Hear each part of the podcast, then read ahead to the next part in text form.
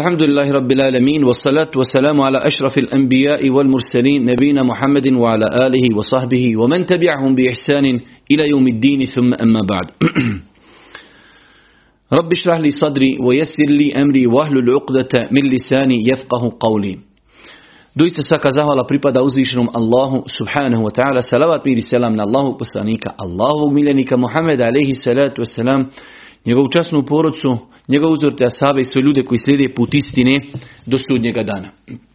Uvažna braćo, poštovani sestre, uvaženi gledatelji, evo nas u još jednoj emisiji, u još jednoj noći u kojoj se družimo u projektu Zimske škole Islama. Naše 13. predavanje. Jučer smo govorili o tome kako bi čovjek konkretno trebao da klanja. Govorili smo o veoma bitnom faktoru koji je po meni E, možda jedan ključni faktor koji bi trebao da poznaje čovjek vjernika vezuje se za namaz, a to je da smo počeli da rašlanjivamo namaz i da pojašnjavamo svaki pokret u namazu, da li je rukn, da li je vađib i da li je sunnet. Samim tim čovjek vjernik od momenta kada stane u namaz i izgovori riječi Allahu Ekber do predavanja selama, sam za sebe bi trebao da zna svaki svoj pokret u namazu da dadne za njega ocjenu. Da li je rukn, da li je vađib i da li je sunnet. Ako je rukn, jučer smo kazali, rukn se ne može ostaviti namjerno, namaz je odmah pokvaren. Ako se izostavi nenamjerno, imamo način i metode kako da ga nadoknadimo. Rekli smo, za vađib isto tako ne smije se izostaviti namjerno, samim tim namaz je neispravan, a ako se izostavi nenamjerno, može se nadoknati sehvi seždom, u jednom generalnom pravilu, a jučer smo pojašnjavali kako i na koji način se ponašati u namazu ako preskočimo neki od vađiva. Večeras ako Bog da počinjemo imamo mnogo materijala da ako Bog da spomenimo sunnete u namazu, da spomenimo šta je dozvoljeno činiti u namazu, šta je pokuđeno činiti u namazu i na kraju šta kvari namaz i time ćemo ako Bog da sa večerašnja dva dersa završiti poglavlje namaza. Od sutra ako Bog da počinjemo sa drugim vrstama namaza, od nafila i tako dalje. Prva stvar, šta je to sunnet? Mi smo to nekada već spominjali, ali lijepo je da, da sad znamo ponovo. E, na početku smo definisali šta je rukn, šta je vađib, e, šta je to sunnet u namazu. To su postupci u namazu koji čovjek ako čini ima za njih nagradu, dok ako ih izostavi nije griješan. Ovo nam je veoma bitno da znamo iz razloga. Ako nam se nekada desi da neku stvar izostavimo od sunnita da, hajde kažemo, ne razbijamo glavu jer naš namaz je ispravan, a isto tako da znamo šta su sunneti namaza ako u datom momentu žurimo i ne možemo ispoštovati sve sunnete, da jednostavno znamo šta smijemo od namaza preskočiti, šta smijemo izostaviti i da je opet naš namaz ispravan i čist. Pa je veoma bitno da znamo na početku e, šta je sunnet, da su to dobrovoljni postupci u namazu koji ako činimo imamo za njih sevap i nagradu, a ako ih izostavimo, inšala bi iznila, nismo griješni. Počinjemo sa nabrajanjem prvi postupak u namazu koji sunet jeste postavljanje, postavljanje sutre, postavljanje perde i o tome smo e, i juči i prekućer govorili, odnosno u prezadnjem dersu smo govorili da je od suneta e, Allahu poslanika ali se letu sram kada čovjek klanja, klanjač, da klanja prema nekom predmetu čija visina bi trebala da bude otprilike kao ispravljena ruka, njegova širina nije definisana. Allahu poslanik ali se letu sram kaže kada neko od vas klanja, neka klanja prema sutri i neka ju se približi. Pa čovjek znači treba da pazi da svoj namaz uvijek klanja prema nekom predmetu. Može to biti zid, može to biti stolica, može to biti e, stup i tako dalje. E, islamski učenjaci kažu da ne treba klanjati prema nekim stvarima koji su šarene, koji su pokretu, koji će odlačiti čovjeku pažnju. Primjer, da čovjek klanja prema televiziji. Na televiziji ima određen program i čovjek klanja prema njemu, definitivno će to dekoncentrisati, dekoncentrisati čovjeka.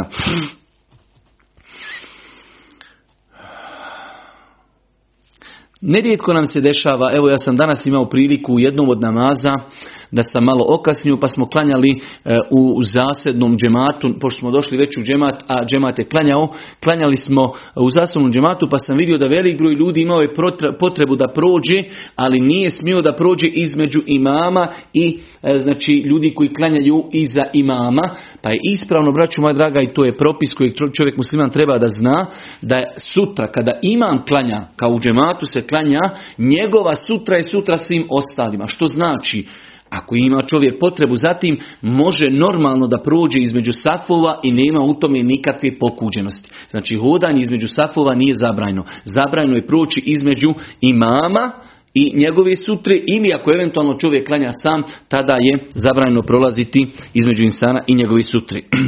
Drugi od sunneta u namazu jeste, jučer smo o tome e, više puta govorili, jeste dizanje ruku u namazu.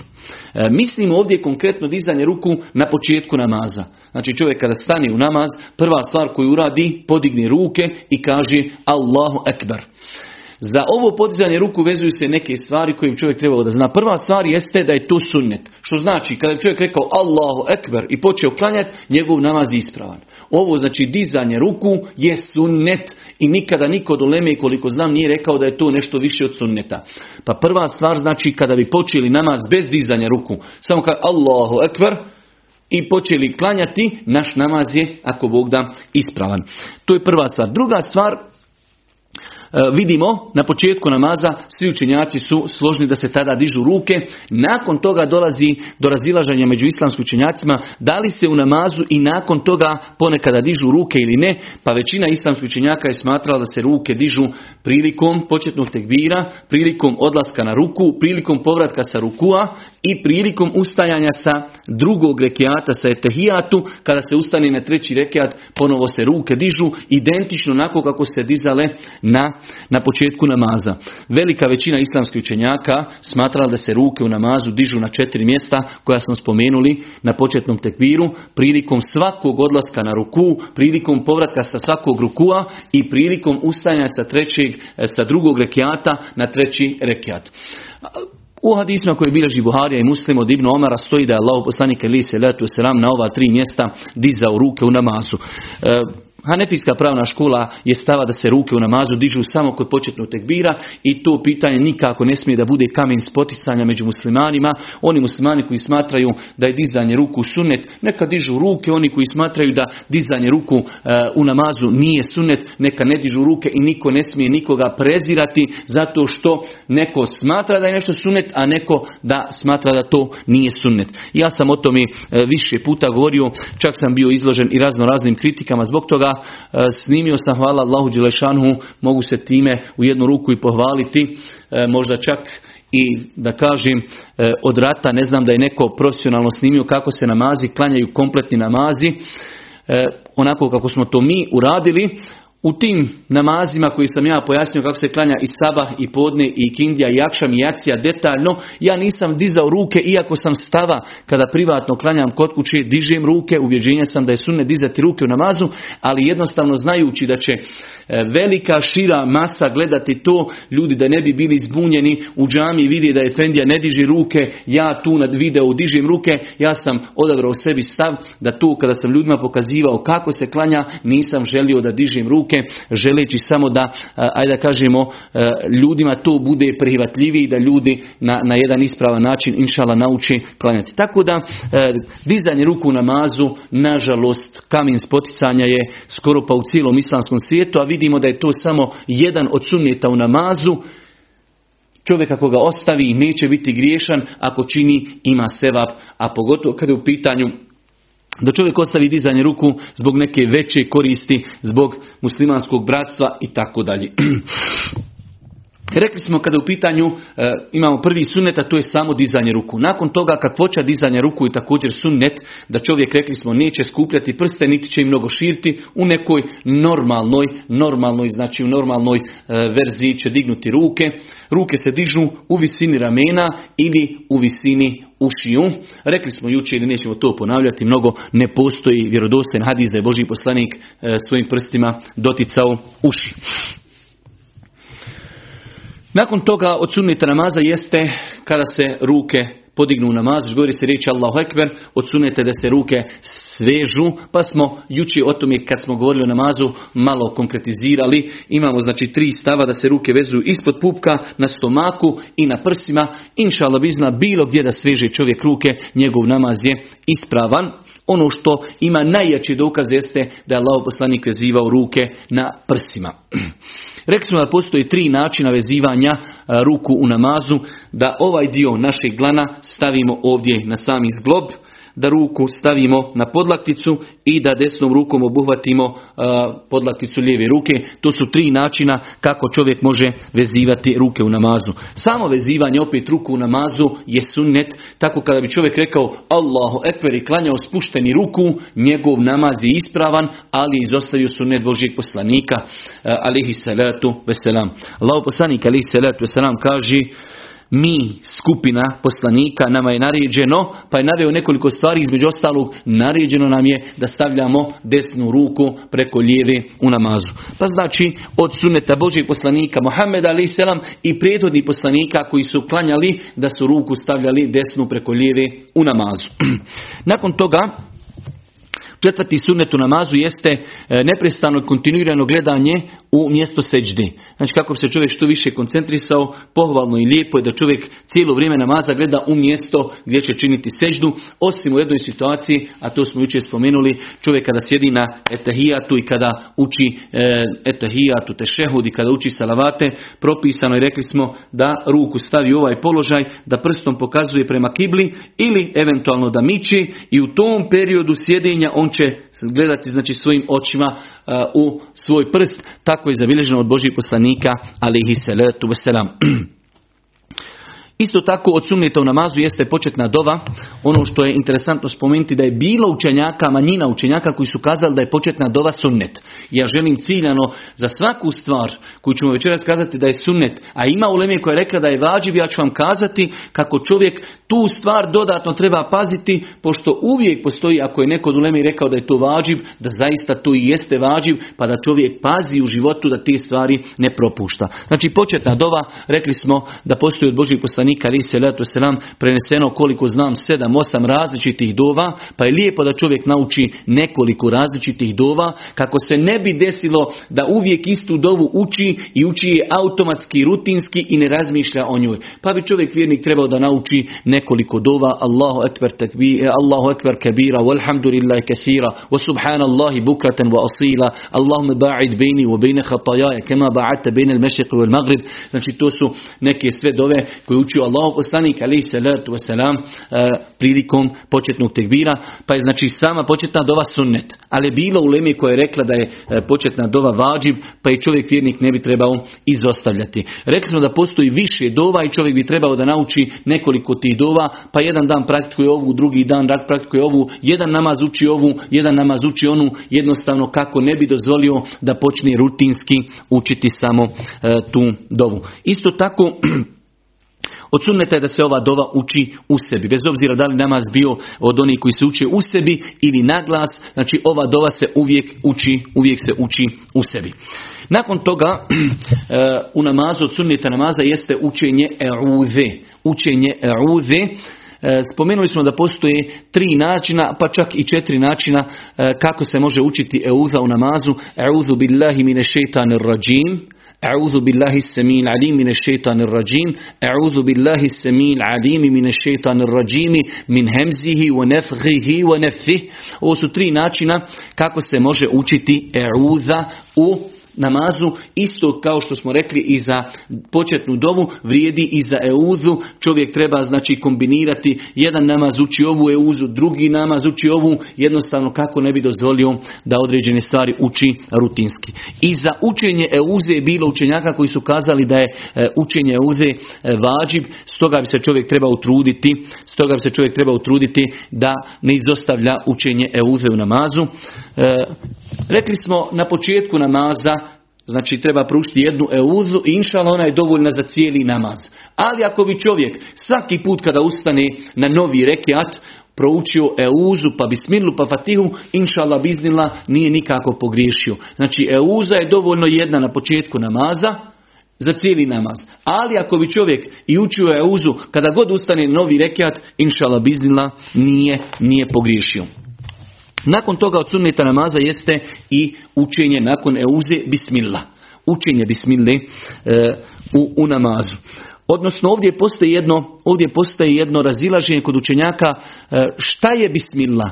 Da li je ona sastavni dio fatihe ili nije sastavni dio fatihe, samim tim i dolazi do razilaženja da li je obaveza učiti fatihu, e, da li je obaveza učiti bismillu ili nije. Znači rekli smo proučimo uzu, nakon toga učimo bismillu. Šta je bismillah? Bismillahirrahmanirrahim. Da li je ona sunnet, da li je vađiv, da li je sastavni dio fatihe. Mi smo jučer konstatirali da je učenje fatihe ruknu namazu.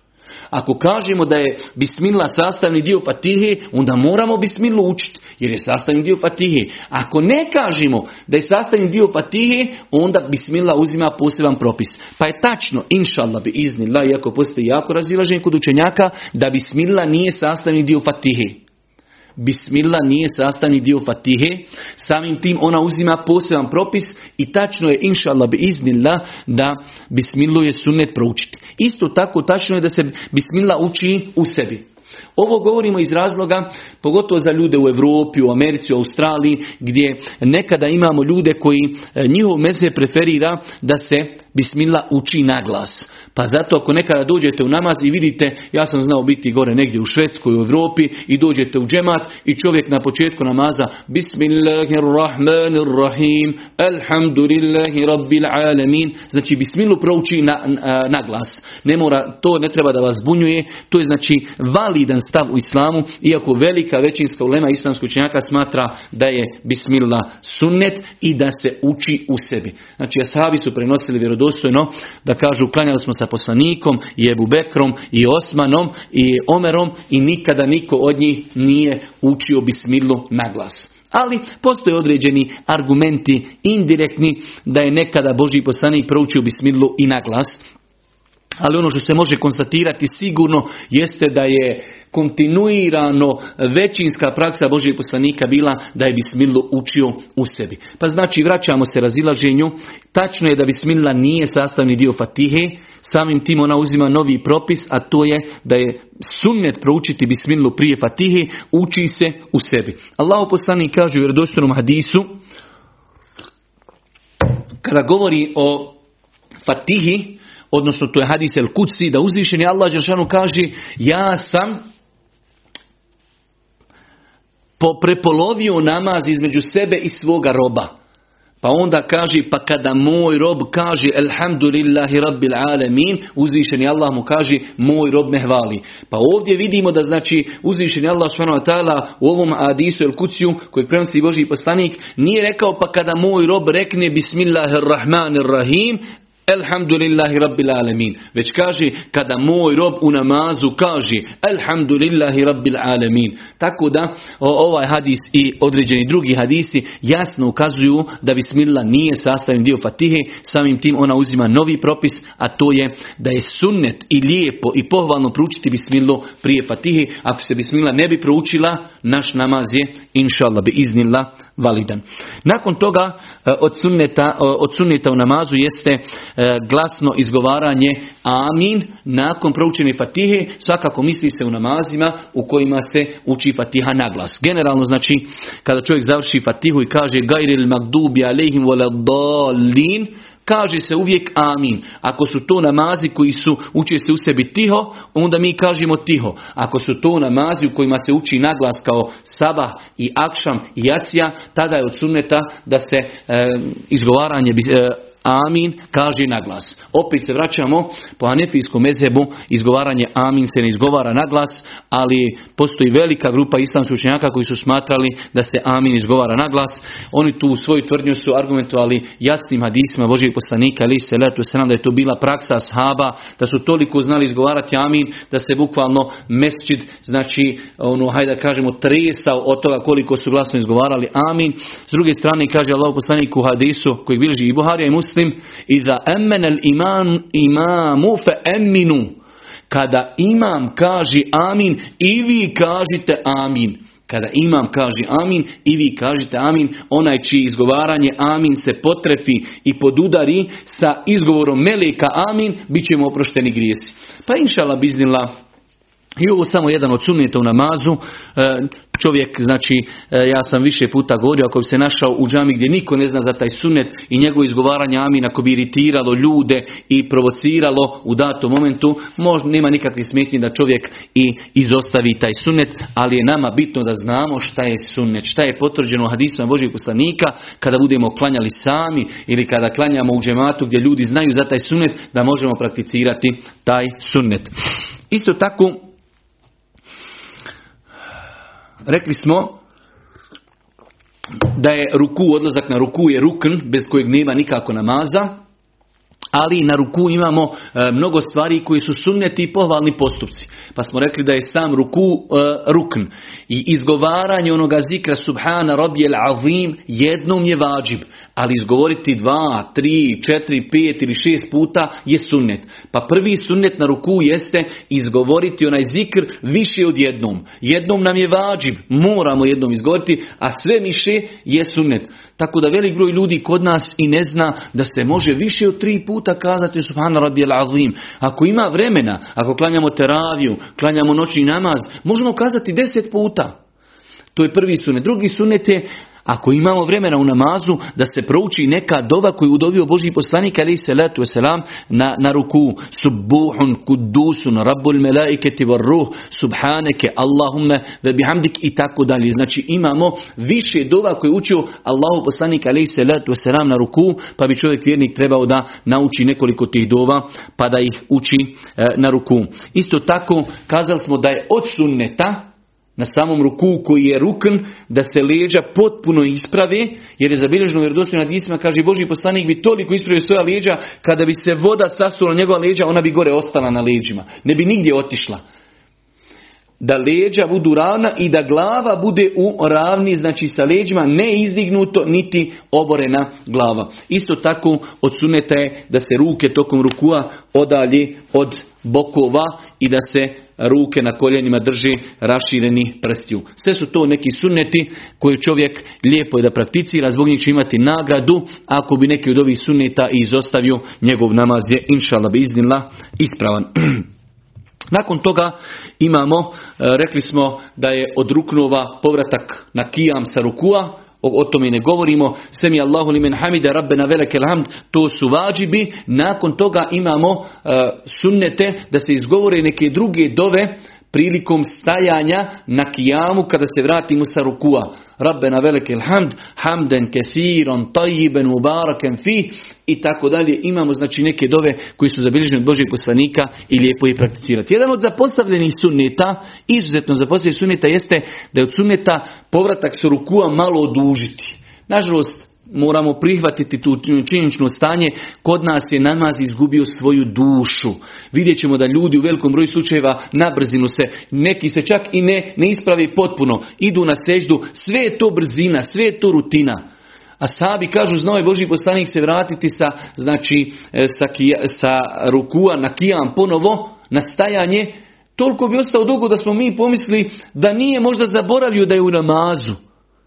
Pa je znači lijepo i pohvalno da čovjek e, to stajanje oduži svakako u njemu učeći neku od ova koji su prenesene od Božih poslanika alihi salatu wasalam. Rekli smo da je obavljanje sežde rukn i o tome ne govorimo. Jednom je obaveza kazati subhana rabijel e'ala, ali imamo nekoliko sunneta koji su pohvalni, e, odnosno postupaka koji su pohvalni na seždi. Spomenuli smo da čovjek mora seždu činiti na sedam dijelova e, tijela, na čelo i nos, na šake, na koljena i na nožne prste koji treba da budu okrenuti prema kibli. Ono što je interesantno spomenuti jeste da je od suneta da se e, prsti skupe i da se stavi u širini ramena, da se okrene prema kibli. E, interesantno je spomenuti da podlaktice trebaju biti od, podignute od zemlje i da budu nadlaktice znači udaljene od stomaka. Ovo se misli u situaciji kada čovjek sam klanja, dok kada je u džematu neće mnogo širiti kako ne bi nekoga sa strane uznemiravao. Pa je od suneta da se nadlaktice odvoji od bokova, a da se znači podlaktica podigne od zemlje. Allah poslanik je zabranio, o tome ćemo govoriti poslije, da se podlaktice znači spuštaju na zemlju kao što to čini pas. I u tome nema razlike između muškarca i žene. Kod nas žene prakticiraju da spuste, da spuste znači podlaktice na zemlju. To se jasno krši sa hadisom Božeg poslanika ali se letu selam i mi smo jučer iznijeli jednu konstataciju, volio bi da ih zapamtite, a to je ne postoji u namazu ni jedna radnja u kojoj se razlikuju muškarci i žene.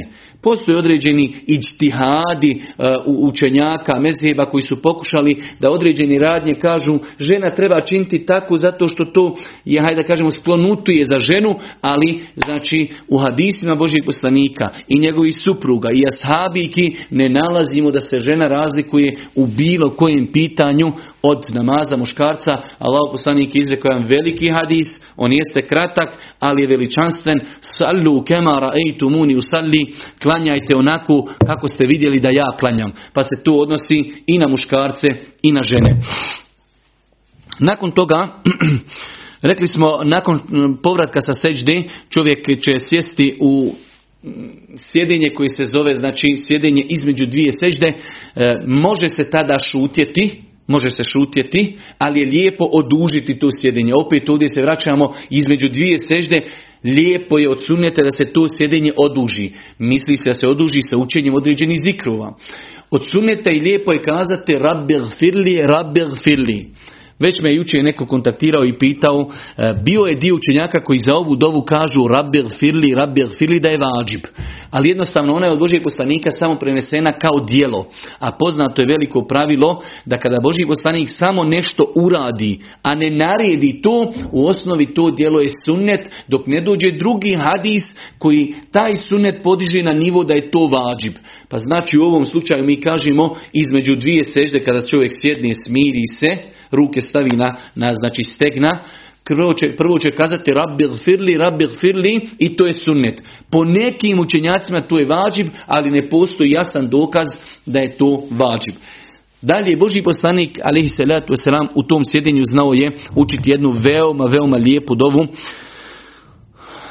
Allahumma gfirli, warhamni, wahdini, wajburni, wa'afini, warzukni, warfa'ni. Jedna dova kada bi sada imali vremena da i samo prokomentarišemo koliko ima lijepih značenja. Moj savjet vam je nabavite sebi knjigu od Šeha Safeta Kuduzovića u kojoj Šeha Safet govori o svojstvima kako je klanjao Božji poslanik. Pa uzmite ove dove i naučite njihov prijevod. Allahumma gfirli, warhamni, wahdini, wajburni, wa'afini, warzukni, warfa'ni. Meni je ovako lakše to nabrojati i lakše mi je na arapskog nego na bosanskom, ali generalno jedna izuzetno lijepa i korisna dova koju bi čovjek vjernik trebao da nauči i da razmišlja o njenom značenju. Pa znači od sunneta je kada se čovjek vrati između dvije sežde, učinio jednu seždu, vrati se da se potpuno smiri, to je rukn obaveza da kaže rabbil firli, rabbil firli, to je po nekoj ulemi vađib, ali je tačno inšal da je to sunnet i nakon toga da uči druge dove koje su zabilježene od Božih poslanika i u ovoj situaciji Božji poslanik je znao nekada ostati toliko dugo sjediti i doviti da bi asabi rekli pa šta je sa poslanikom, on je možda i zaboravio da mi klanjamo namaz. Isto tako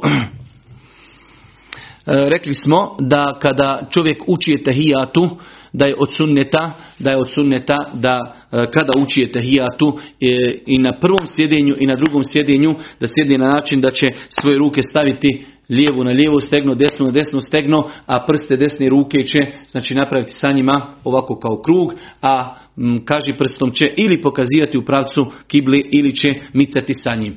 Znači u pogledu toga također postoji e, različiti stavovi islamskih učenjaka. Neki učenjaci su kazali se samo miši kada se kaže šhedu la ilaha illa šhedu enne Muhammeden abdu rasulu ne postoji jasan dokaz koji kaže da se samo tada miči. Znači po mom nekom skromnom mišljenju ili će čovjek samo pokazivati u pravcu kibli ili će neprestano micat ili neće ništa raditi. Ali u svakom slučaju to su pitanja gdje postoje fikska razilaženja i različiti stavovi i treba ta, te stavove uvažavati. Pokazali smo na onom video za kojeg smo vam kazali da ćemo ga inšala u subotu objaviti, vidim da su ga već neki i pregledali, da ćemo pokazati kako se praktično sjedi na trećim rekiatu namazu i na četvrtom, pošto postoji znači e, malo različitost u sjedenju, kako čovjek sjedi na, na, kada uči etehijatu na drugom rekiatu, a kako sjedi kada uči etehijatu na trećem i na četvrtom rekiatu. I zadnji sunnet u namazu e, jeste zadnji koji ću mi spomenuti, a ima još neki sunneta, da nakon što se prouči etehijatu i salavati, propisano je da se uputi neka dova. Imamo više dova koji su prenesene od Božijeg poslanika, ali isto tako e, Božji poslanik u jednom hadisu kaže summe lijehtar, nakon toga neka odabere čovjek dovu koju god želi da dovi. Pa je od sunneta da čovjek nakon što sjedi na etehijatu, proučuje etehijatu, salavate, prouči neku dovu koja je prenesena od Božijeg poslanika, može dobiti znači nešto što njemu lično treba. Svakako Dova u farz namazima ne bi trebala da bude na maternjem jeziku, ipak je to namaz, e, farz namaz, znači dove bi trebala da budu na arapskom jeziku, ali kad je čovjek u nafili, tu već postoji malo više tolerancije, islamski učenjaci su dozvolili i dopustili da čovjek kada je na nafili, kada je na nafili namaz, dobro namazima, da čak u namazu, na seždi ili prije predavanja selama može znači učiti dovu na svom maternjem jeziku. Imamo do kraja inšala predavanja i nadam se da ćemo sve to stići. Imamo oko, oko 16 stvari koje je lijepo da zna čovjek da su dozvoljene u namazu, pogotovo onda kada ima potrebu. Znači mi smo do sad obradili, hvala Allahu Đelešanu, veoma bitna poglavlja, obradili smo kako se klanja, šta su to temeljni principi i ruknovi namaza, šta su to vađibi u namazu i šta su to sunneti. Sada u svom namazu trebali bi od momenta kada kažemo Allahu Ekber, do predavanja selama za svaki postupak da imamo ocjenu. I kamo sreće kada bi nam neko napravio te neke lijepo tabele gdje bi nam stavio ruknovi, sunneti, vađibi ili cijeli namaz porijedan, znači od samog početka sa oznakama. Er rukn, v vađib, s sunnet i tako da se naučimo da sutra kada u namazu ili nešto izostavimo ili nešto preskočimo ili žurimo da znamo šta smijemo izostaviti, šta smijemo preskočiti, a šta moramo, e, da kažemo, uprakticirati i kazati. Određene stvari u namazu su dozvoljene, nerijetko nam se da ljudi misli da nisu dozvoljene, tako da je lijepo da se pojasni. Imamo inša Allah oko 15-16 tih stvari i pokušat ćemo da ih rezimirano spomenemo bez nekog velikog detaljsanja do kraja našeg ovog predavanja. Prva stvar jeste Zabilježeno vjerodostojnim hadisom od Buhari muslima da je Allah poslanik znao klanjati farze i znao je u namazu nositi svoju unuku u mamu. Znači ovaj hadis je e, u jednu ruku veličanstven hadis pokazuje koliko je bio Boži poslanik dobar pedagog, dobar roditelj, dobar djed, a s druge strane pokazuje da nekada se nama dešava da čovjek u namazu nešto ga srb ne smije se pomakjeti zato što ako se pomakne pokvarće namaz. Allah poslanik je držao svoju unuku cijeli namaz. Pa kaže prenosio hadisa kada bi išao na ruku i na seđdu, on bi je spustio pored sebe, obavio bi ruku, obavio bi seđdu, kada bi krenuo opet bi uzimao i držao je u naručju i tako je ljudima klanjao u farz namazu. Znači, e, mi ne želimo da ovdje sad od namaza, ne daj Bože, pravimo, e, pravimo igru. Ali nam je bitno, poslanik i njegovi postupci su vjera. Poslanik i njegovi postupci nam definišu kako se mi možemo ponašati. Tako da u slučaju e, sutra majka bude u džamiji i dijete počne plakati, uznemirava cijeli džemat, dijete se boji tišina u džamiji, a majka uzme dijete u naručje, ono će ušutiti. Nema nikakve smetnje da majka uzme svoje dijete u džamiji i da ne plaći i da tako klanja. Ako je majka kod kući, dijete je počelo plakati, kad je počela klanjati, nema smetnje da uzme dijete u naručje i tako klanja. Pa znači dozvoljeno u namazu, opet ako imamo potrebu da svoje dijete držimo u namazu, inšala to je bila praksa Božijeg poslanika koji bolji od nas u svakom pogledu, on je tako klanjao predvodeći džemat, Hajde da je klanjao sam, pa mi rekli, pa i mi kad klanjamo sami. Ne, Božji poslanik predvodi džemat i nosi svoju unuku i spusti je, pa kada krene opet je uzme. Vidite koliko je tu pokreta. Drži dijete, ali znači e, ovo je jedan od propisa da je dozvoljeno ako čovjek ima zatim potrebu, naveli smo nekoliko primjera. Kada smo u džematu, nekada braća povedu sa svom dijete, dijete u namazu počne plakati, kada roditelj uzme dijete, dijete ušuti, kada majka uzme dijete sebi, dijete ušuti, kada je majka kod kuće dijete, znači ako plaći, ima pravo da ga uzme.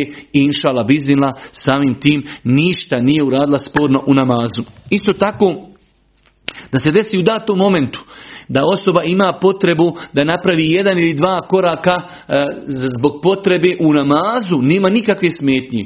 Primjer radi, ljudi su e, klanja čovjek u drugom safu i neko iz prvog safa izišao, počela mu je teč krv ili izgubio abdest. Nema smetnja čovjek uradi dva koraka i da uđe u sljedeći saf. Ili, kao što se desilo Božijem poslaniku, da je neko došao, bila su vrata zatvorena, pa je Božji poslanik napravio dva koraka, otvorio vrata.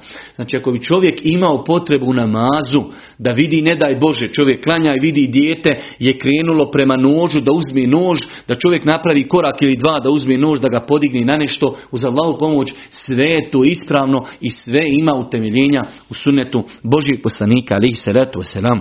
Isto tako dozvoljeni stvari jeste da je dozvoljeno čovjeku čak može biti vađiv da zaustavi nekoga ko će proći ispred njega. Ja sam gledao svojim očima gdje ljudi negoduju što neko ispred njega prolazi, ali ne zna šta da uradi. Od sunneta je da čovjek ako vidi da će neko između njega i njegove sutre proći. Čovjek je stao na udaljenost od metra, kod stuba i hoće klanjati. I neko hoće proći ispred njega. Od sunneta je da čovjek spruž, digne ruku i da ga zaustavi. Allah poslanik ali se ratu sram kaže u dostojnom hadisu kada neko želi da prođe zaustavite ga. Kaže ako on bude navaljivao vi ga silom zabrante kaže zaista je Poslanik je tako bukvalno rekao, kaže, on je šetan. U smislu, sa njim je šetan, šetan ga gura da prođe ispred klanjača, zato što je to veliki grije. Pa je propisano u namazu i nema nikakve smetnje da čovjek klanja, neko želi da prođe, samo da podigne ruku, da mu dadne i šaret, da ne može proći ispred njega. Prvo njega smo sačuvali velikog grijeha, jer Boži poslanik kaže u vjerodostojnom hadisu, kada bi onaj koji prolazi ispred klanjača znao koliki je to grijeh, on bi sak čekao 40. Možda dana, možda sedmica, možda mjeseci, a možda godina. Nije definisan. Čekao bi 40. Isto tako, u vjerodostojnim hadisama potvrđeno je da je Allah poslanik znao klanjati pa bi, kada bi došlo vrijeme da učini seždu, a išu dotakao rukom, a iša bi pokupila svoje noge, jer im je bila tjesna kuća, pa bi Boži poslanik imao mjesto gdje će činiti seždu, kad bi poslanik ponovo ustao klanjati, ona bi pružila noge. Pa je znači u namazu neka mala radnja dozvoljena, da primjer radi čovjek hoće da učini seždu, a neko tu dijete se igra, da ga malo pomakne, ili da neku stvar skloni, znači inšala bizna sve te stvari, Pogledajte kako je sunet Božijeg poslanika precizno zabilježen, precizno prenesen, do te mjeri da mi danas možemo iz toga uzimati propise, pa je Božji poslanik znači znao Aishu dotakijeti, hajde da kažemo asocirati joj da, da skloni noge, pa bi ona to i učinila. Pa i mi danas isto tako imamo pravo. Vidjeli smo u vjerodostojnom hadisu da Allah poslanik kada je e, mu Džibril alaih salatu wasalam kazao da ima na papučama nečistoći poslanik je skinuo u namazu. Pa da se nama desi nešto slično, da li na papučama, da se sjetimo da našoj košulji ima nečistoći, da u namazu lagano skinemo košulju, ostavimo i nastavimo klanjati, inšala biznila, sve su te stvari dopuštene i jasno potvrđene sunetom Božih poslanika. Isto tako, e, vi znate da za vrijeme Božih poslanika džamije nisu bile zastrte čilimima. Pa jednostavno, e, oni su se prema džamiji odnosili na jedan drugi način kako se mi danas odnosimo. Pa kaže Božji poslanik, ako neko od vas ima potrebu da pljuni, neka ne pljuje ispred sebe, već neka to uradi na lijevu stranu, zato što su ljudi tada, znači bila je to zemlja, ili poznanik je pokazao, uzeo je komac platna svoje odjeći, kaže neka to uradi u svoju odjeću i znači tako da uradi. Pa da čovjek ima, zaista se zna čovjeku desiti, da se zakašli, ima problema u namazu, nema problema da čovjek nikakav nije problem, da izvadi maramicu iz usta i da možda pljune u maramicu, da stavi to u džep uz Allahu pomoć e, ili eventualno da ima problem e, sa slinama ili znači nešto slično tome uz Allahu pomoć ti sitni pokreti uopšte ne utječu na validnost namaza.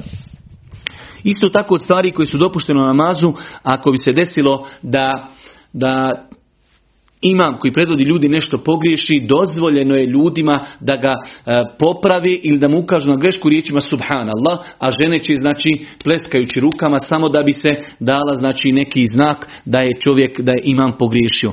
Pa je propisano od sunneta ako imam pogriješi da ljudi sugerišu riječima subhanallah. Samim tim dajući mu do znanja da je nešto pogriješio, a žene će znači e, pleskajući svojim rukama. Isto tako, poslije ćemo govoriti o mekruhu i pokuđenim stvarima u namazu, jeste zakretanje u namazu. Pa je zakretanje u namazu pokuđeno ako nema potrebe. Ako imamo potrebu, zakretanje nije pokuđeno. Pa je znači potvrđeno u više vjerodostojne disa da je znao sam Boži poslanik ali se ratuje se nam klanjati, ali se zakretati očekujući neku vijest koju mu treba da donese nekog koga je poslao u izviđanje i tako dalje. Tako da se desi danas nama da klanjamo, čujemo da je nešto palo, možda djecu imamo u kući, da pogledamo samo da vidimo, da se nije, da ne zaokrećemo tijelo, samo da glavom pogledamo da vidimo o čemu se radi, ne daj Bože ili se razbilo nešto, ako ima stakla, možda ćemo prekinuti namaz da bi djecu upozorili i tako dalje.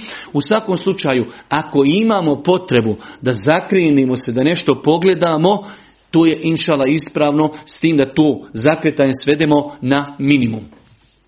Isto tako, ako bi čovjek imao potrebu u namazu da nekome nešto išareti rukom ili glavom uz Allahu pomoć, ako ima opet potrebu, to je dozvoljeno. Da nas neko upita samo nešto u namazu, jednostavno ima potrebu, žuri, želi da iziđe iz kuće, e, pita da li si uradio to, da li ti ni klanjaš, samo Jesam, nisam, ili eventualno čovjek pokaže rukom na nešto, sve su te stvari dozvoljene. Znači, ashabi su, opet sa Božim poslanikom, ali se letu sram, kada bi ulazili u džamiju, selamili su jedni drugi, eselamu alaikum. Čovjek uđe u džamiju i jedan čovjek klanja u džamiji. On naiđe pored njega i kaže eselamu alaikum, a ovaj čovjek podigne prst ili podigne ruku i šareti alaikum selam. Znači, dozvoljeno čak u namazu, za one ljude koji znaju, mi možemo doći u džamiju, čovjek ne zna i kaže selam alaikum, kaže alaikum selam. Već, znači, ako znamo da čovjek poznaje propise, kada uđemo u džamiju, da poselamimo klanjača, on će nam odgovoriti dizanjem ruke. On će nam odgovoriti dizanjem ruke i to je opet ispravno. Isto tako,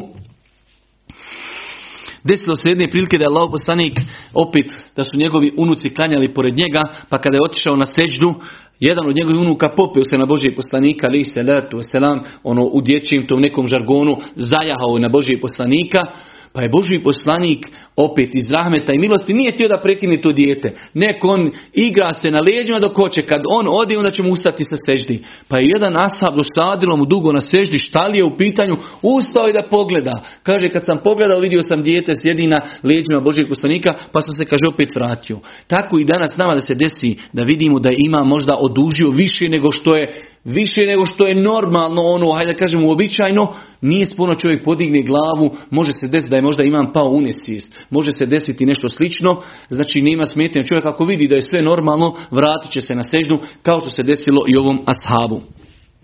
Isto tako dozvoljeno je u toku namaza kada u pitanju na fila da čovjek uči iz mushafa. Ako čovjek hoće da klanja noći namaz malo duži, ne zna mnogo, ne zna mnogo Kur'ana na pamet na noćnom namazu ili na teraviji namazu. Jer mi smo rekli da se teravija namaz može klanjati kod kući. Mi dosta puta ako teraviju ne klanjamo u džami, mi ne klanjamo kod kući.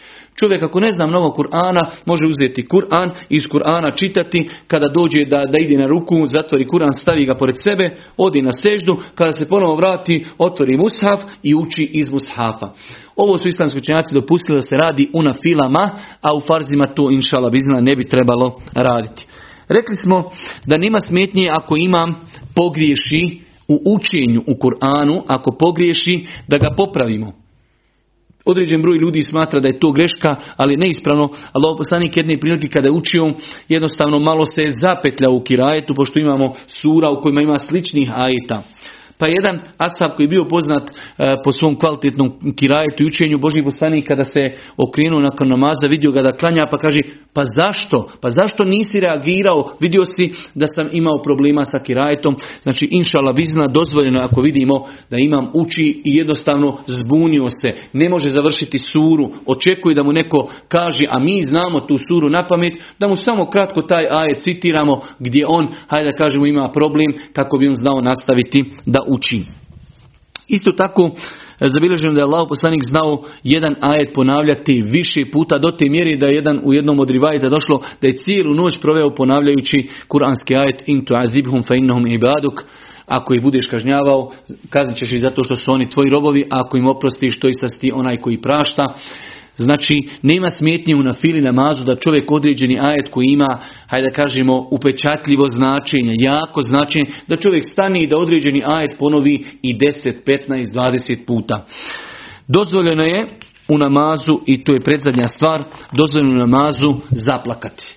Znači ako bi čovjek razmišljajući onome što se uči, e, znači razmišljajući o Kur'anu, razmišljajući o sudnjem danu, razmišljajući o Allahu, razmišljajući o kazni, ako bi čovjek zaplakao, to ne samo da je dozvoljeno, čak šta više, to je definitivno pohvalno. Mnogo je hadisa koji ukazuju na vrijednost plakanja i straha od uzvišnog Allaha. I zadnja stvar koja je dozvoljena namazu, dozvoljena ako čovjek kihne, da on kaže Elhamdulillah. Mi muslimani inače imamo svoj kodeks ponašanja kada neko kihne, onaj koji kihne treba da kaže Elhamdulillah, oni koji čuju treba da kažu Jerhamu kella i onda on opet njima odgovara Jehdikumullahu wa yuslihu balekum.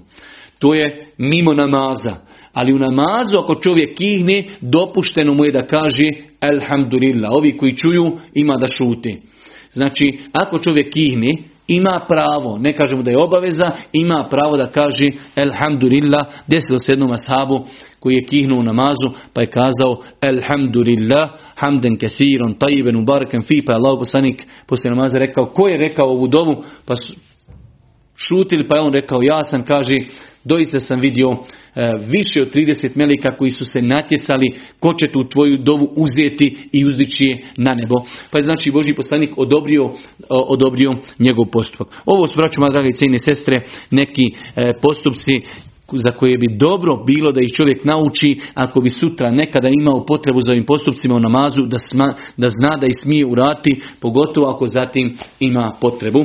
Mi ćemo se ovdje ako Bog da zaustaviti, a u narednom dersu ako Bog da govorimo o stvarima koje su zabranjene namazu i stvarima koje kvari namaz. Subhaneke, Allahumma da bihamdike, ešhedu in la ilaha ilan stagfiruke, wa etubu ilik.